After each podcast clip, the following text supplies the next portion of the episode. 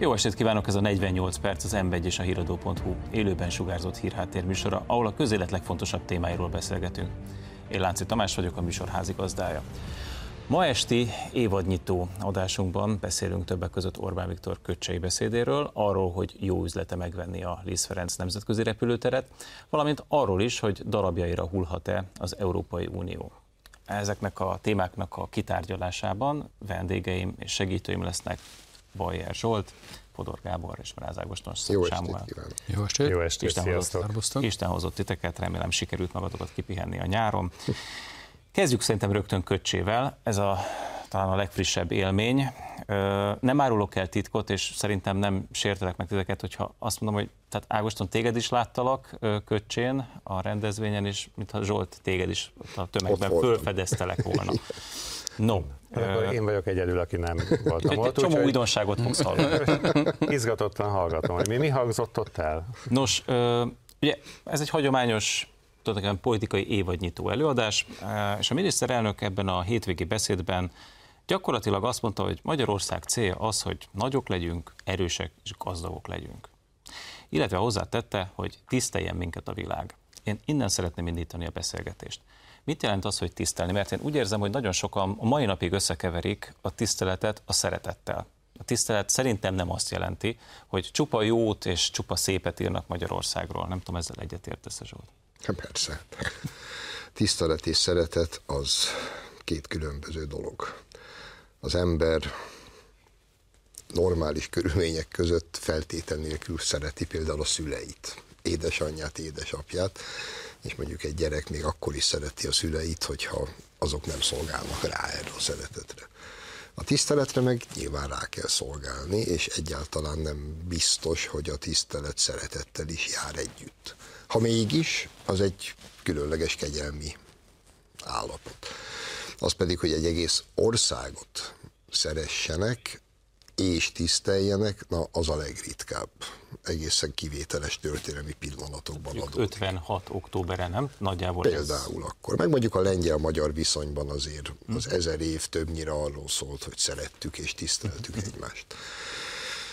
Nem szeretetre kell törekedni, hanem tiszteletre. Én ezzel egyetértek. Mit jelent a tisztelet? Van egy ilyen magyar szó, hogy tiszteletet parancsoló, tehát amikor eléri azt az ország, amit elérhet és felnéznek rá a többiek a teljesítménye miatt.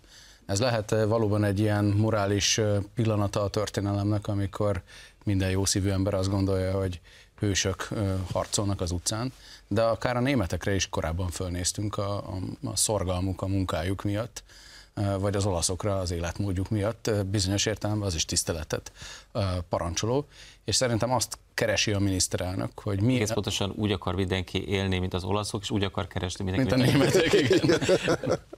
ez nem is a tisztelet nyelve már, ez az irigykedésé. De komolyra fordítva a szót, a miniszterelnök szerintem azt keresi, hogy mi az a magyar út, ami elvezet oda, hogy egy különleges magyar imás kialakuljon a világba, ami valóban nem azonos a szeretettel, de amire odafigyelnek az emberek, és azonosítják a fejükbe azt, hogy ezek a magyarok mindent megcsináltak, amit megtehettek, és irigykednek rájuk, hogy merték megcsinálni. Irigység? Erre vágyunk? Irigyeltek hát, legyünk? Hát talán nem, mert ugye visszakanyarodva az eredeti kérdésedre, meg amit itt elmondhatok Bölcsen a Zsolt, meg az Ákosnól is ugye a tisztelettel kapcsolatban, ugye respect, ahogy az angol mondja, vagy respektálni, ahogy magyarul is szoktuk ezt használni, szóval megemelem a kalapom előtte, tehát ezt jelenti. De ez nem arról szól, hogy egész egyszerűen Magyarország szuverén belügyeiben ne szóljon bele senki, mert én ezt így értem, hogy ha a magyarok úgy döntenek, hogy ők így akarnak élni, hogy mondjuk az apa az egy férfi, az anya meg egy nő, akkor ezt mások tartsák tiszteletbe, és ne ne beszéljenek hát ezt, is, ezt, is jelentheti, ezt, is. ezt is jelentheti, uh-huh. de épp ezzel akartam folytatni, mivel ugye ti ott voltatok, és hallottátok, én meg kívülről Hát nem mondom, hogy néztem a híradásokat, mert hiszen ez egy zárt körű rendezvény volt, tehát erről nem nagyon volt. Ezért hír, vagyok én most itt kímba, hogy mit szabad elmondani. Pontosan, tehát csak kiszivárgott foszlányok voltak, ha úgy tetszik az egész, tehát nekem ez kívülről úgy néz ki, hogy a miniszterelnök is érzi, hála Istennek, én írtam is ezzel kapcsolatban, érzi, hogy baj van, érzi, hogy probléma van, hogy nincs meg az ország iránt az a tisztelet, ami meg kell, hogy legyen, és egyébként a Zsolt gondolat itt folytatva, meg talán Tamás te vetetted közbe a 56-ot, hogy 89 is ilyen volt, 89-90 is, ugye emlékszel rá, hogy nagyon egész Közép-Európát és köztük Magyarországot is hatalmas tisztelet övezte szerte a világban. Hát én akkor jártam például az Egyesült Államokban, olyan előadásokat tartottam én másokkal együtt hozzátenném akkori magyar ellenzékiekkel, ahol ezrek voltak de, ott, de ezrek. Gábor, ezt ne haragudj, csacsiság. Tehát a, a, a, az, hogy a... Köszönöm szépen. A, a, de nem, azért, szóval mert, meg a tisztelet hangján Ágoston. Bo, bocsánat, Igen, bocsánat, van, pontos, ha már a respektnél tartunk. Akkor a legnagyobb tisztelettel hadd fejtsem ki azon véleményem, hogy egy olcsó közhelyt osztottál meg a nézőkkel, hiszen a magyar miniszterelnök a francia elnökkel reggelizik és vacsorázik, ma van itt az olasz miniszterelnök, a török elnök augusztus 20-án egy keresztény államalapítás ünnepségén tette tiszteletét. Tehát hol vagyunk mi elszigetelődve, és hol hiányzik a tisztelet? Szerintem pont az a helyzet, hogy nem egy ország a referencia közegünk, nagyon sokáig a németek voltak, hogy azt szerettük, hogy a, a német kancellár nézen kedvesen ránk, és most meg kitárult előttünk Na, a de világ. az a német kancellár, a korra Na, gondolsz. jó, más, más azért volt helyzet, más volt, igaz. mint most. Tehát, Na, szóval, azért hogy, a ha szegény, a szemletapasztott Solcot, hát mondjam, tehát Hát a innen is, respect, innen is kívánok neki gyógyulást, de hát azért nehéz Szóval tisztelni. vissza, visszakanyodva, Mondjuk hol nem kocogott. visszakanyodva arra, amit az Ágoston mondott, szóval ez tényleg nem a tisztelet hangja volt. Én se fogom leközhelyezni a te gondolataidat, Ágoston, bár meg lehetne tenni, azt, azt hiszem, de szerintem ne ilyen szinten vitatkozzunk egymással. Úgyhogy én azt javaslom, hogy ne így kezdjük ezt az évadnyitót. De Ne így kezdjük ezt az évadnyitót, szóval az a helyzet, hogy hogy elszigeteltek vagyunk a világban. Ez szerintem te sem gondolhatod komolyan, hogy ez, ez nem így van. Sajnos elszigeteltek vagyunk. Az egész Európai Unióban egyedül vagyunk, a visegrádi országok közül is egyedül vagyunk. Ha szerencsénk lesz a lengyel választások után a lengyelekkel bizonyos kérdésekben újra tudunk közösen fellépni, de nincs meg az a lengyel-magyar együttműködés, ami pár évvel ezelőtt még megvolt, és szerintem a miniszterelnök, hála Istennek ezt érzi. És azt gondolom, hogy többek között erről is szólnak ezek a megnyilvánulásai, hogy Nyilván nem fogja ezt így kimondani, vagy hogy már olyan nyersen kimondani, ahogy most én megfogalmazom, de érzi azt, hogy itt változásra van szükség. És nekem ezek a mondatok ezt De, jelentik. de Gá- Gábor, meg, a világért se akartalak volna megsérteni, tehát nem ez volt a Nagyon helyes. ha, hatá, hatá, határozott véleményem, de légy szíves, azt vett figyelembe, hogy ma itt van az olasz miniszterelnök, és egy évig azt hallgattuk, hogy Meloni rá se néz Orbán Viktorra. Abban teljesen igazad van, hogy minden politikus állandóan barátokat, szövetségeseket, partnereket, és ha tetszik, üzleti, politikai, üzleti megoldásokat keres, de nem igaz az az Én állítás, hogy kicsit, egyedül. én egy kicsit másképp látom ezt a kérdést. Én azt látom, hogy Európában nagyon nehéz hogy mondjam, fajsúlyos politikusokkal kezet fogni, mert egész egyszerűen nincsenek. Már az is egy nagy truváj, hogyha van egy országnak egy kormány, egy megválasztott kormány, és nem valami ügyvivő kormány regnál éppen. Tehát ez az elszigetelődés tematika, amit én emlékszem valamikor 2010-es évek elején hozott be az ellenzék, szerintem ez már elfáradt. Tehát mindenki látja, hogy Magyarország és Orbán Viktor egy igazodási pont. Tehát, mint a, a vaspor közepére lerakott mágnes. Tehát így húzza be maga köré az embereket. Akit lehet, mert most a németeknél tényleg kivel tárgyalsz? Gyakorlatilag súlytalan politikusok vannak. Ez nem az, ez nem az a német belpolitika, amit még a 90-es években Oké, megismertünk. Tamás, de nincs szövetségesünk. Franciaországban, hát Franciaországgal éppen most kötöttünk, ha jól értem, egy, az egyik legfontosabb most az, hogy- alkut kötöttük meg, ugye a a, atomen, atomenergetikai, de hadd mondjam el, hát az, Na, egy, atom, egy atomenergetikai együttműködést kötöttünk. Hát most a, mit, mit kérsz rajtunk számon? Hát, Megmondom, hogy mit kérek számon, Szlovákiának nincs kormánya, majd reméljük, hogy szeptember 30-ától Oké. lesz. Azt kérem számon, hogy szerintem, jóban szerintem a mostani kormányzatnak Értem. egy komoly teljesítménye volt pár évvel ezelőtt, hogy volt egy visegrádi együttműködés, ez ma nincs. Tehát ez egy probléma. bocsánat, Elszigetelődés nincs nemzetközi De, együttműködés a Gábor. visegrádiak között. Gábor. Kettő, várja, bocsánat, hogy válaszoljak a kérdésedre.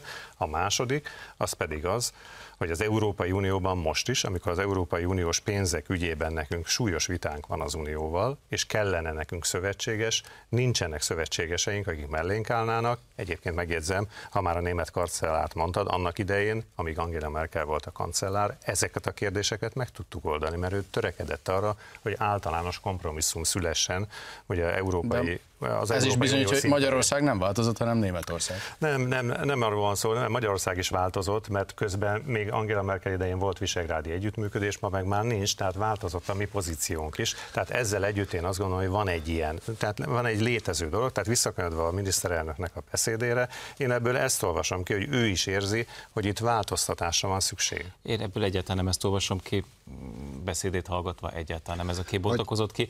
Az, a, a változásra szükség van, de azt gondolom, hogy nem Magyarországon, hanem Európában. Erről egyébként eléggé bőven beszélt, nem csak ezen a rendezvényen, hanem már máshol is, és szerintem tehát aki érti, hogy mi történik Európában, az nem vitatkozhat azzal az állítása, hogy tényleg változásra van szüksége, Európa bajba van, tehát megfenek lett az Európa projekt. Hát hogy hozzak be akkor egy másik gondolkodási irányt, csak úgy általánosságban. Az IMF tíz éves előrejelzése azt mondja, és én, én elhiszem, hogy ehhez értenek. Azt mondja, tíz éves távlatban, ami nem valami horrorisztikus távoli jövő, hanem a holnap után. A GDP tekintve tíz év múlva, tíz éven belül Törökország lesz a világon a harmadik. A németek visszacsúsznak az ötödik helyre, és ha jól emlékszem, a franciák és az olaszok kiesnek az első tízből. És amikor mi azt hallgatjuk, hogy a, keleti nyitás az micsoda hülyeség, hát hogyha az IMF-nek igaza van, akkor mégis hova kéne nekünk nyitni? És itt nem arról van szó, hogy most itt a, a nyugati értékekkel szemben, bár jó lenne, ha valaki nekem most hirtelen felsorolná, hogy mik is azok a nyugati értékek, mert 20 évvel ezelőtt még nem azok voltak a nyugati értékek, mint ma, zárójel bezárva. De hát ki, kivel akarunk mi gazdaságilag együttműködni? Hát ők jönnek föl, és akkor Kínáról még nem is beszéltünk. Európa pedig hát úgy tűnik, hogy a vesztes oldalra kerül.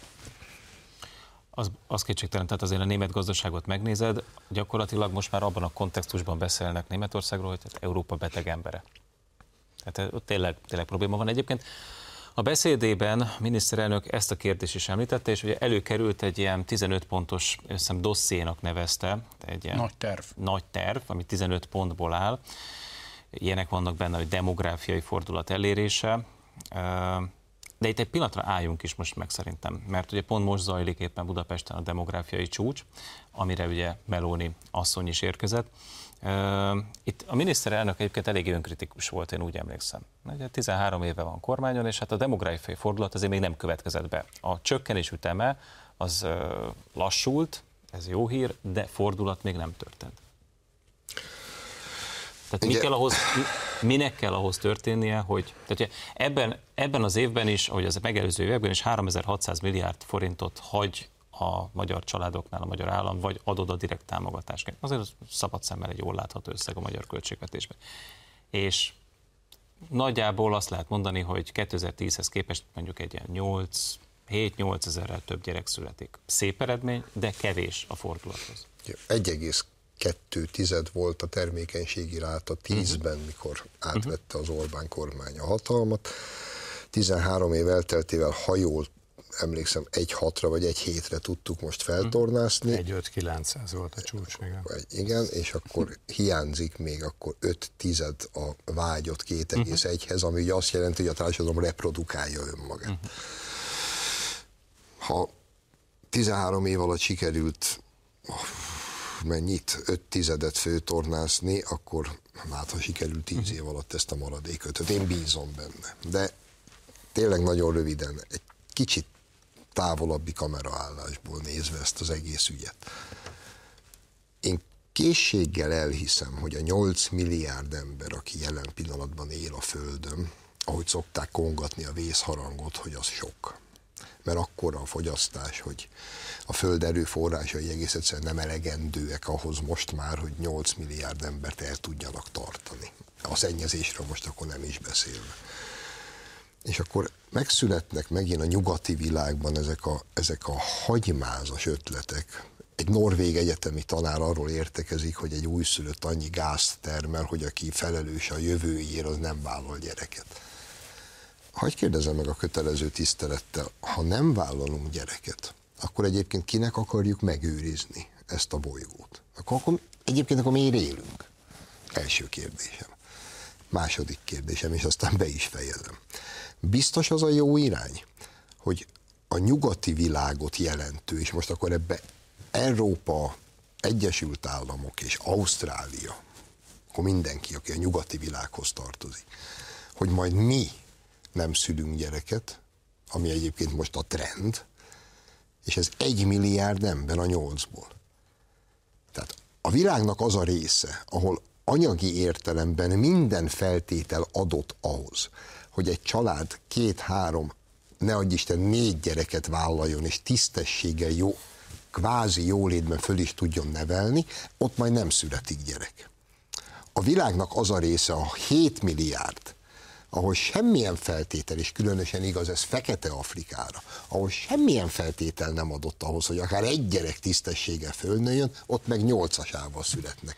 Hát nem kéne ezen valahogy mégis változtat? Ez egyébként szembeütlő tényleg, tehát hogy valahogy a jólét és a gyerekvállalás, mint a fordított, fordított arányos, pedig józan ész szerint nem így kéne, hogy legyen. Igen. Tehát ez nem egy kulturális kérdés? Anyagi kérdés, vagy kulturális kérdés? Ma a miniszterelnök ugye a demográfiai csúcson megint hangosan gondolkodott ezen, mert az alapvető uh-huh kérdése senkinek nincsen válasza a nyugati világban.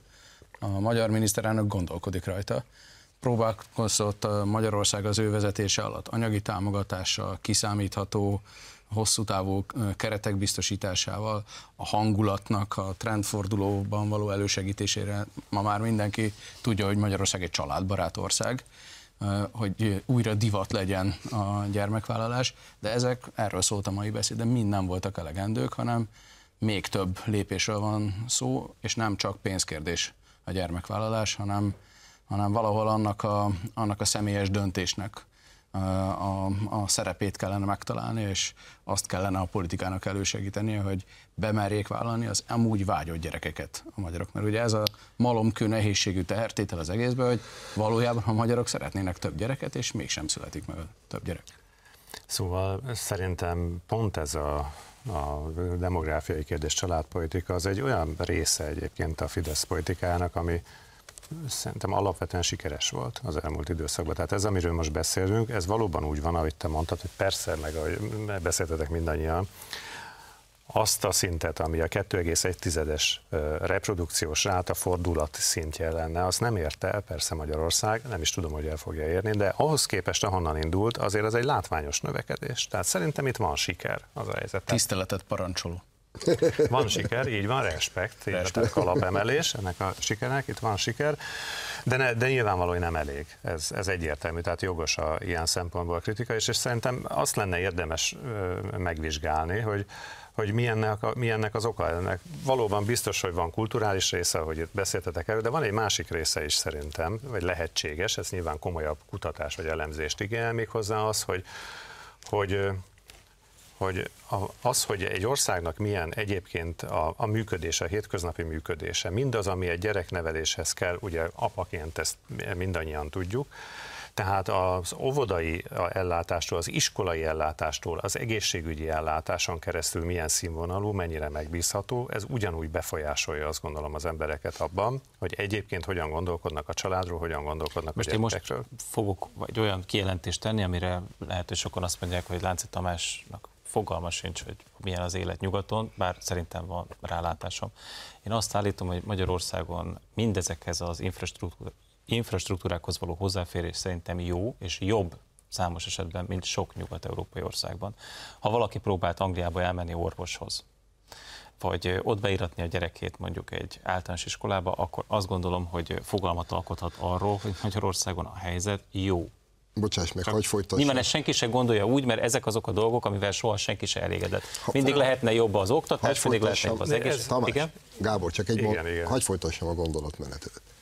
Induljunk ki abból, hogy nem neked van igazon, és nyugaton sokkal jobb. Uh-huh. Akkor hagyd kérdezzem meg a kötelező tisztelettel. Hogy létezik, hogy Németország bizonyos tartományaiban, mondjuk alsó százországban ez a termékenységi ráta 0,7. Ott konkrétan egy gyerek se szül már, egy nő se szül már gyereket.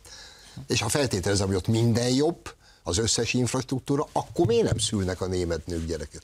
Igen, itt jön be azt hiszem ez a kulturális része, hogy egyébként milyen a kulturális közeg, és megjegyzem, itt egyébként szintén Magyarország szerintem viszonylag jó pozícióban van, mert itt téma, tehát politikai téma egyébként a család, a gyerekvállalás kérdése, és még egy, egy, egy pozitív elemet hadd hozzak be itt a beszélgetésbe, ez csak egy szubjektív történet. Én most épp nemrég beszéltem egy portugál hölgyel, aki itt él Magyarországon a családjával, előtte Németországban éltek, a férje ugye egy német cégnél dolgozik, éltek Angliába, és ő azt mondta, hogy hát neki az a tapasztalata Portugália, Németország, Angliát nézve, hogy Magyarország a leginkább gyerekcentrikus ezek közül, és hogy ez működő, működőképes dolog. Uh-huh. Oké, okay, de ettől, tehát ezzel még nincs megoldva. Nem kell hátradőlni, persze. De, de nem is azt, hogy nem kell. Tehát azért kutatni kell, mondom, az okokat, hogy mik lehetnek mindezek mellett, hogy ráfordítás van, beszélünk róla, stb.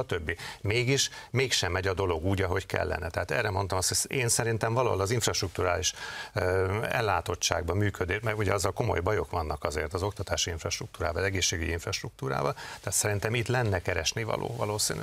Még három percünk van, bocsánat, csak volt egy másik kérdés, amire szerintem érdemes ennek itt, de ha nagyon akarsz... Nem, nem, nem.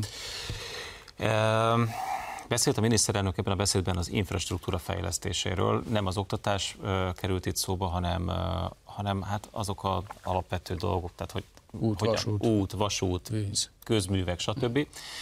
És nekem eszembe jutott, hogy uh, itt azért zajlott egy nagyon, zajlik egy nagyon fontos folyamat, ez a Budapest Airportnak, tehát a, a Ferihegyi reptérnek, Liszt Ferenc nemzetközi reptérnek a visszavásárlása. Na most én már láttam a bal oldalon ezeket a kétkedő hangokat, hogy hát minek ez nekünk, meg mennyi pénzbe kerül. És eszembe jutott, hogy 2005-ben ugye durván két milliárd dollárért adták el Gyurcsányék ezt a repteret, hogy az egyetlen lényegében az egyetlen nemzetközi reptere Magyarországnak. A szerződésben ugye kikötötték, hogy 100 kilométeres közben nem is lehet más repteret létrehozni, tehát gyakorlatilag egy tuti üzletet uh-huh. adtak oda, ha jól emlékszem, a briteknek, egy brit befektetői csoport volt.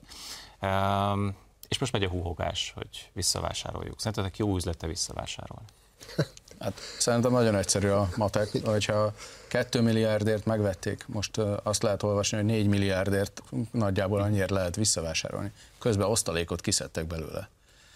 Akkor ez egy nagyon jó üzlet. Tehát... Szerény 100 millió, tehát ilyen 75-100 millió dollár közötti osztalékot fizet minden évben. Így van. Te, és ráadásul, ha hisz az ember Magyarországba, hmm. és sok mindennel vádolják a kritikusok Orbán Viktor, de azzal nem lehet, hogy ne hinne Magyarország jövőjébe, az azt jelenti, hogy a turizmus például fejlődni fog, uh-huh. ami azt jelenti, hogy a Ferihegyi repülőtérnek is még fényesebb jövője van.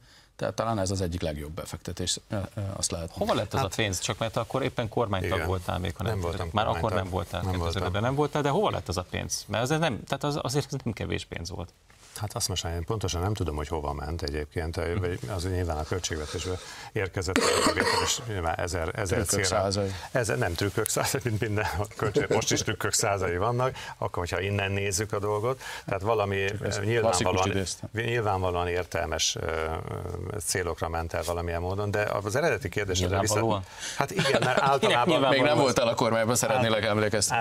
Általában azért értelmes célokra szoktak ezek elmenni, természetesen természetesen van egy része, ami mindig politikai vitatárgyát képezi minden kormánynál a költségvetés egy részének, de a többsége, a jelentős része az általában értelmes célokra megy el, mert egészségügyi, oktatásra, nyugdíjakra. De azt azért ki lehet mondani, hogy egy óriási nagy ökörség volt ezt eladni. Nem, épp ezt akartam mondani, Tamás, nincs az. ilyen. Nincs ilyen, szerintem nincs egy ilyen. Monopóliumot, privatiz... Egy nemzeti monopóliumot eladni, nem. az nem hülyeség. Az, hogy valamit, valamit privatizálunk, legyen az akár repülőtér, vasút, vagy bármi más, hozzátenném, könnyen lehet, hogy a MÁV problémáira az lesz a megoldás majd a jövőben. Azt is bizonyos, bizonyos részeit A MÁV kargót eladtátok, az egy, a MÁV egyetlen részét, szóval ami pénzt termel. Nincs, nincs erre szerintem egyértelmű recept, hogy mi a jó, mi a rossz. Tehát lehet jó a privatizáció, és lehet rossz, az adott helyzettől függ. Tehát Ezzel a mondattal most lezárom, az, de folytathatod majd, jó, csak de el akartam még van egy úgynevezett műsoridő, Igen. úgyhogy egy rövid szünetet tartunk, a beszélgetést a hírek után folytatjuk, tartsanak velünk a második részben is.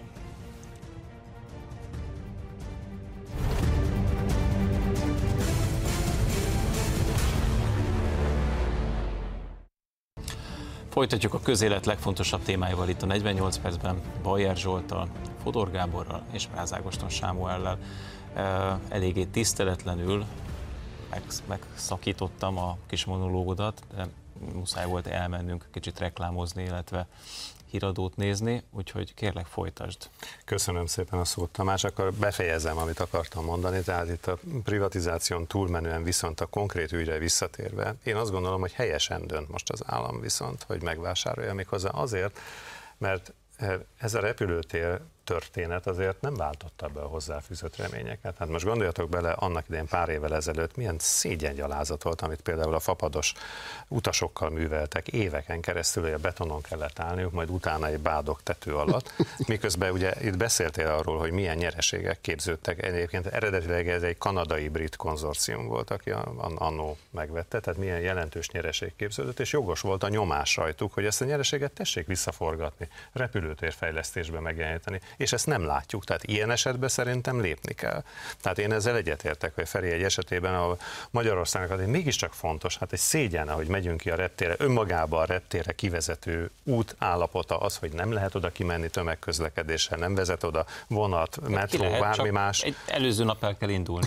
Hát a ilyen pontosan, ami most zajlik a fővárosban, ez egy külön történet. Ergo az a lényeg, hogy hogy tehát privatizáció lehet jó-rossz, tehát ez nincs ilyen, hogy az önmagában rossz vagy önmagában jó. De ez egy rossz. Ez, ez egy rossz. Szerintem, tehát monopóliumot eladni, tehát ebből egy van. És egy profit, tehát egy, egy, egy állandóan a profitot termelő, hát a jellegénél fogva profitot termelő céget így eladni, szerintem ez egy őrültség volt, de Zsolt, én, ennyit, le. Ezt a gondolatmenetet akartam itt befejezésként mondani, hogy azt szerintem érthető, hogy 45 év kommunizmus után, itt a 90-es évek elején tényleg mindenki azt gondolt, hogy az állam semmit se tud jól csinálni. Mert ezt közel 50 évig ezt láttuk, és akkor mindent privatizálni kell.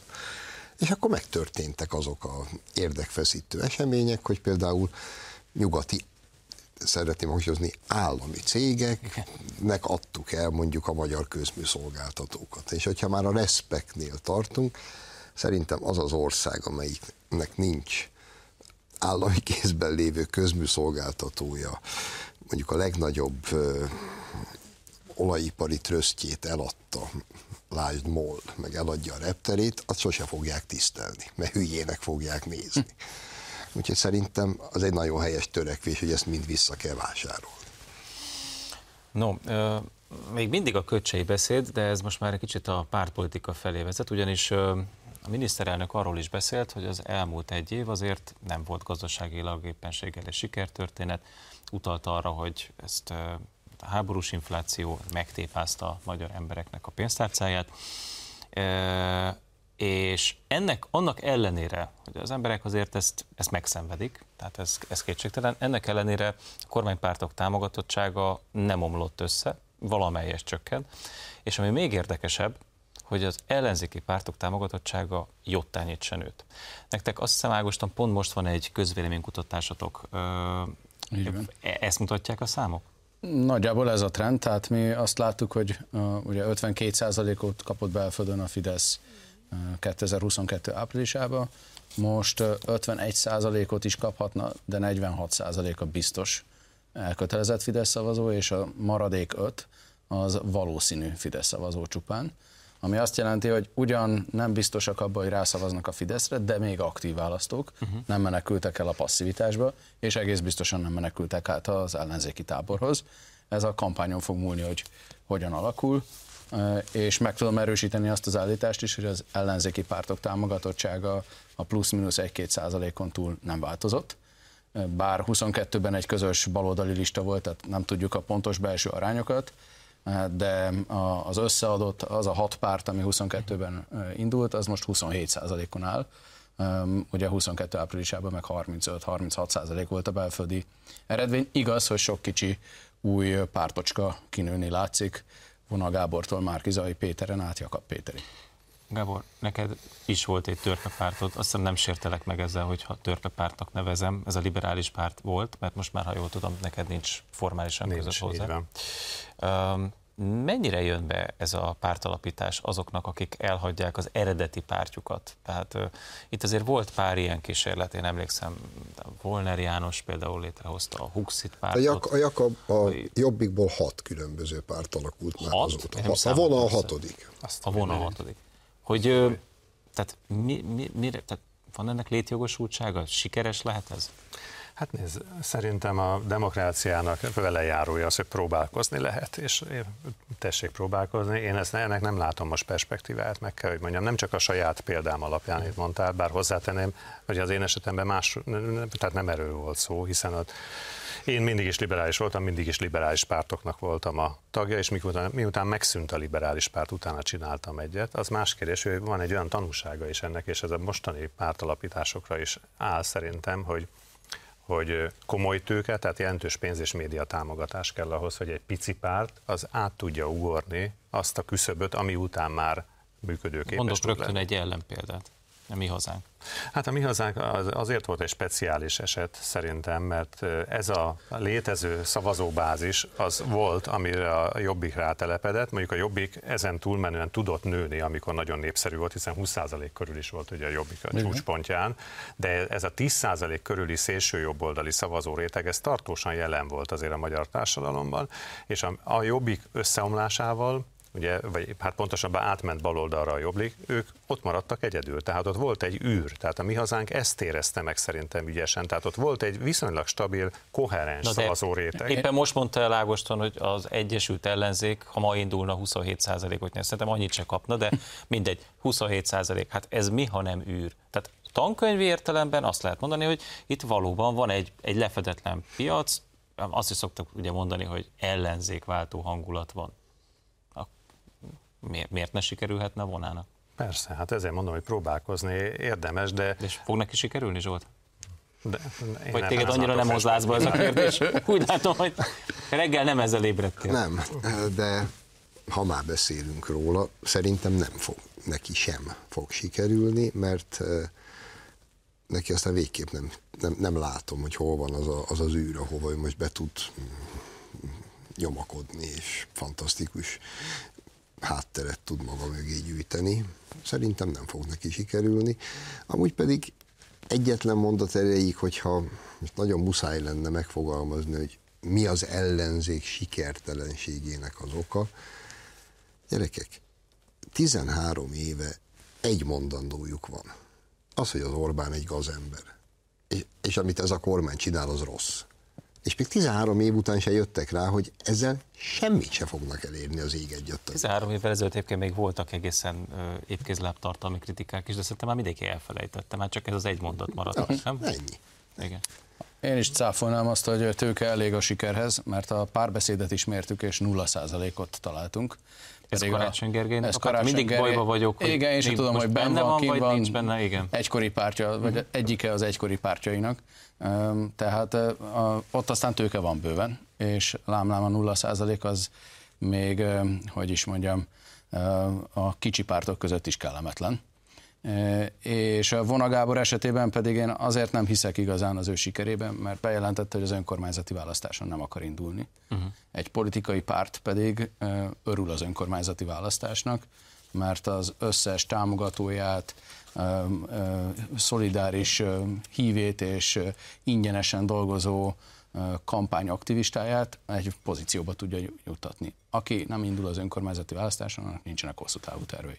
Egyébként, ha visszakanyarodhatok még a Zsoltnak a gondolatára, szóval a, a lényeg, vagy szerintem valahol a kutya itt van elásva, amit mondtál, szóval, hogy a, a, a tartalom hiányzik, és az a legfontosabb, tehát minden utána jön, ez igaz, tehát tőke, meg csomagolás, ugye erre mondtam média hátteret, meg egyebeket, de először tartalom kell, és a tartalom az, az, az valóban úgy van, hogy mondtad, hogy ugye annak idején 2010-11-12-ben még egy picit más volt, de utána ez nagyon leredukálódott egy radikális üzenetre még arra, hogy mindenbe az ellenkezője, mint amit a Fidesz mond, mert a Fidesz kormány, amit csinál, az mind rossz lehet, és ez egyszerűen nem működő. Sőt, nem jó. Sőt, tehát ez egy stratégiai el, hiba. ahhoz a nukleáris üzenethez, hogy O1G, ami aztán tehát tényleg nem Igen. üzen semmit. És ez egy, ez egy stratégiai három hiba. karakter a Szerintem ez egy, szóval ez egy stratégiai hiba, mert nyilvánvaló, hogy világosá kell tenni, hogy van, ami jó, és azt, azt gondolom, hogy folytatandó, meg helyes, és van, ami nem jó, azt meg támadni kell. De ezen túlmenően még van, van még egy probléma, ha már itt a szóba hoztad a párbeszédet,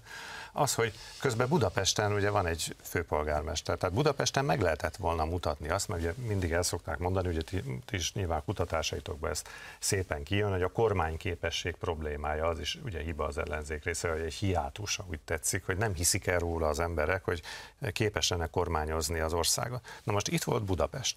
Tehát Budapestet lehetett volna kormányozni. És ez egy szerintem rendkívül súlyos probléma, hogy az elmúlt évek azt mutatták meg, hogy nem sikerült ez a dolog. Nem sikerült, nem ment. Egy Tehát, hogy ezzel... ezzel a leghitelesebb. Ja, szóval ezzel nem, nem, nem, nem sikerült erősíteni ezt a pozíciót.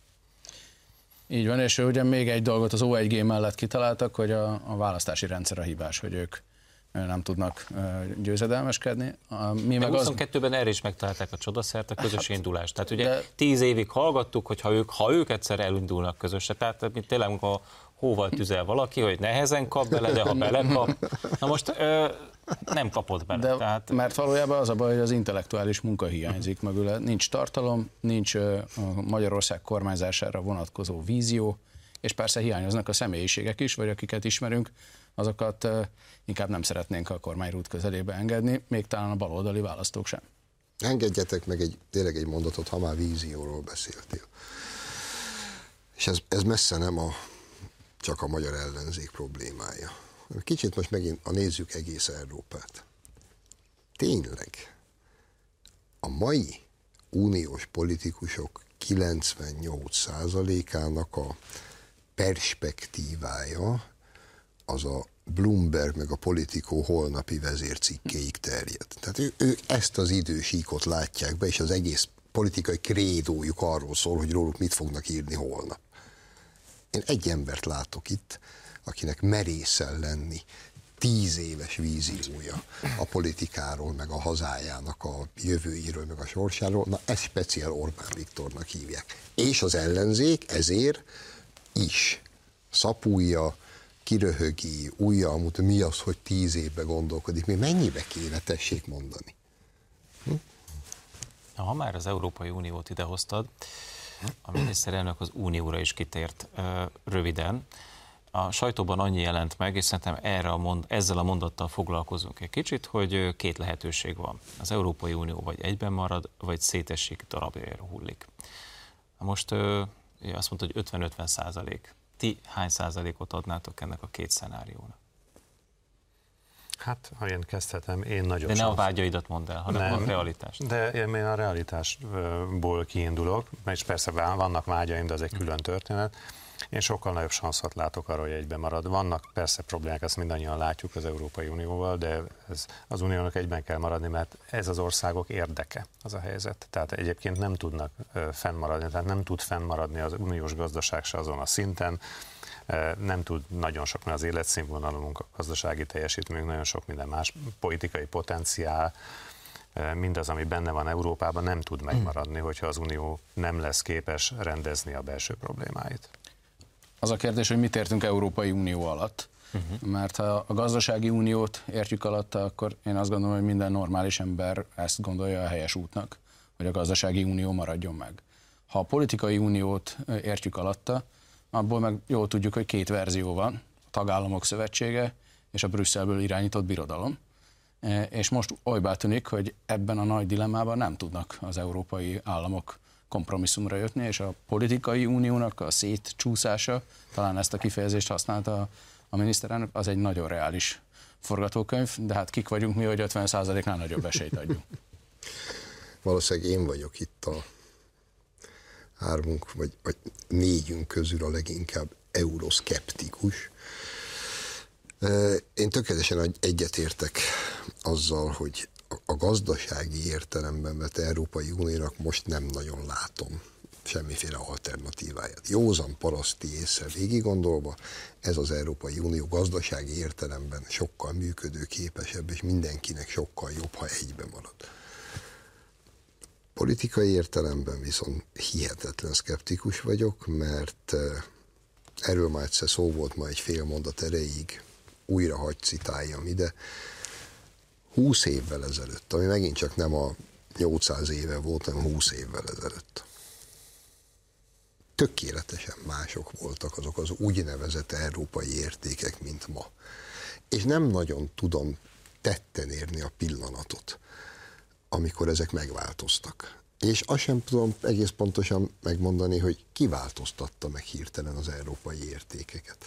20 éve, 30 éve, uram, bocsán, amikor még itt a fal rosszabbik oldalán ücsörögtünk, és oda vágyakoztunk párás szemekkel, akkor nekem az európai értékek a, a szabadság, az erős, büszke nemzetek, a függetlenség, erős gazdaság, büszke nemzet, félve merem mondani, erős hadsereg. Nem ezek voltak az európai értékek? Aztán csak fölébredtem hétfő reggel, és azt mondták nekem, hogy mostantól az az európai érték, hogy szivárvány család, és szülhetek gyereket. Csak nem tudom, hogy ki mondta ezt, mikor. Sok-sok filantróp. Tehát ne, és, és nem hiszem, hogy egyébként 500 millió európai torkán ezt le lehet tuszkolni sokáig. De nem változtak meg ezek az európai értékek, Zsolt. Ez egy, ez egy, hogy ez egy hullámnak a tetejében, ahol most vagyunk, ami ugyanúgy le fog csendesülni, mint a hullámok egyébként Ám. szoktak.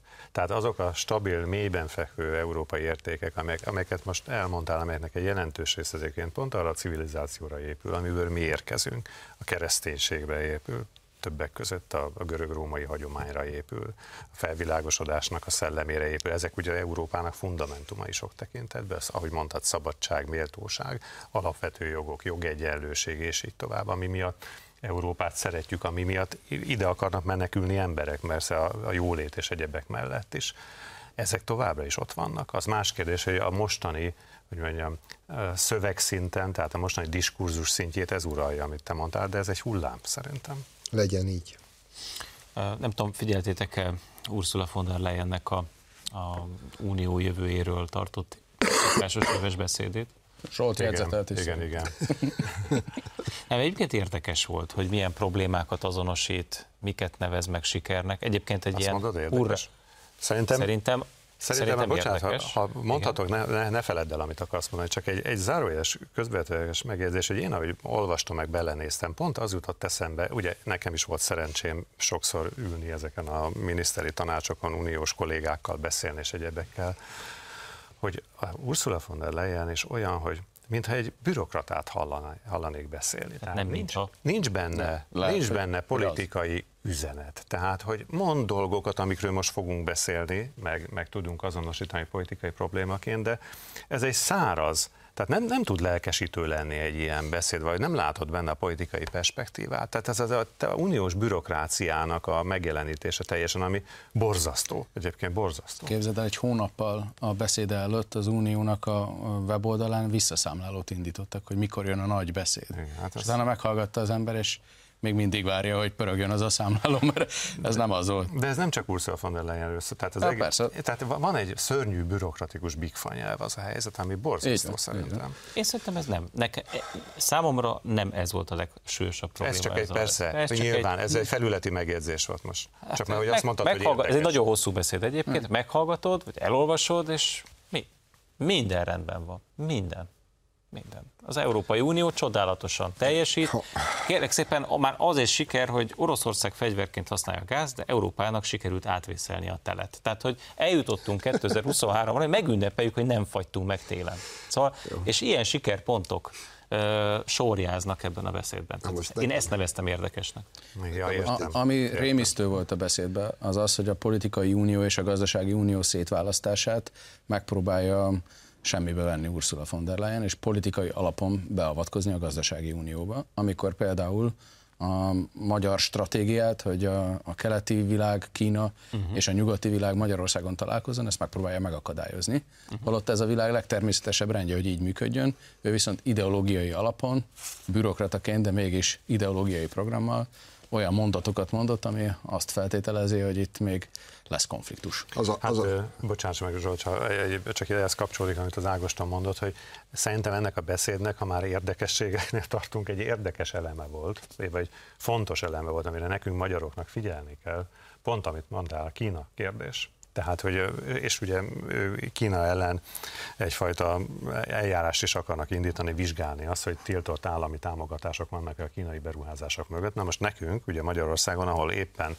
kínai akkumulátorgyártó üzem épül, és ugye Német szó, autógyárak számára. szó van arról, hogy az első európai kínai autógyár ugye itt fog megépülni Magyarországon, ugye még tervekben szerepel ez, tehát ez egy érzékeny kérdés nagyon, mert hogyha ez beindul az Unió részéről, ez átírhatja ezeket a terveket, tehát ilyen értelemben ennek itt van politikai Én szerintem azok, akik, én, bocsánat, csak azt szerintem az a, az a kontinens, amelyik nem hajlandó versenyezni, hanem megpróbál bezárkózni, lezárja a határait, az, az kudarcra van ítélve. De- Az a, az a totál vereség. De kapcsolódva Gábor, tehát remek. Ursula von der Leyen hosszan fejtegette, szó szerint nagyjából azt mondta, az európai piacot meg kell védeni a kínai ilyen-olyan behatolástól. Fájóan hiányzott nekem, hogy nem folytatta a mondatot úgy, hogy és ha megvédjük a kínai behatolástól, akkor értelemszerűen ugyanezt az európai piacot megvédjük a nyomorult ukrán gabonától is.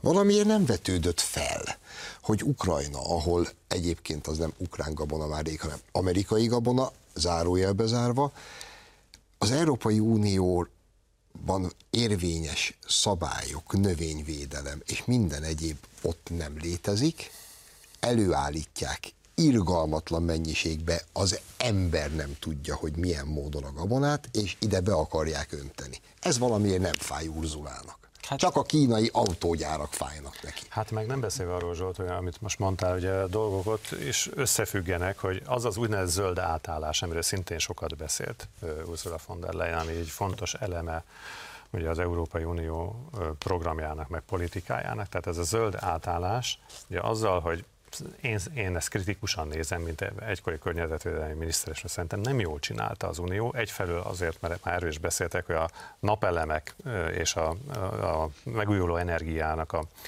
a támogatása, erősítése az azt eredményezte, hogy iszonyatos kínai térnyerés történt e téren, például a napelemgyárak területén. Ugyanezt történik jelen pillanatban az autóiparban, tehát hogyha már erről beszéltünk, ugye akkumulátorgyár és kínai autógyár, Németország, amely egyébként vezető autógyártó hatalom volt világszerte évekkel ezelőtt, most, lefele. most éppen tönkreteszi önmagát egy értelmetlen ostoba szabályozás miatt, és valóban a dömpingáron a kínai autók érkeznek fölöslegesen, amitől tényleg meg kell védeni az uniós piacot, azt gondolom, de nem így, tehát ez nem jó, mert közben nem, nem volt arra szükség egyébként, hogy öngyilkosságot kövessen el közben az európai autóipar. Ha egyszer majd össze kell foglalni az Európai Unió jelen állapotát, hogyha mondjuk tíz év múlva még lesz Európai Unió, akkor azért majd én úgy fogom összefoglalni a kisunokáimnak, hogy ez volt az az időszak, mikor az Európai Unió vezető nénie beszélt, a másik vezető nénie közbe érmelegítőt kötött, majd fölállt egy vezető bácsi, és büszkén közölte, hogy ő most Vladimir Illich Lenintől fog idézni, majd idézett. Na, itt tart ma Európa. Ennyi fért bele a 48 percbe, köszönjük szépen a figyelmüket, egy hét múlva találkozunk az m és a iradó.hu-n, addig pedig tartsák szárazon a puskaport.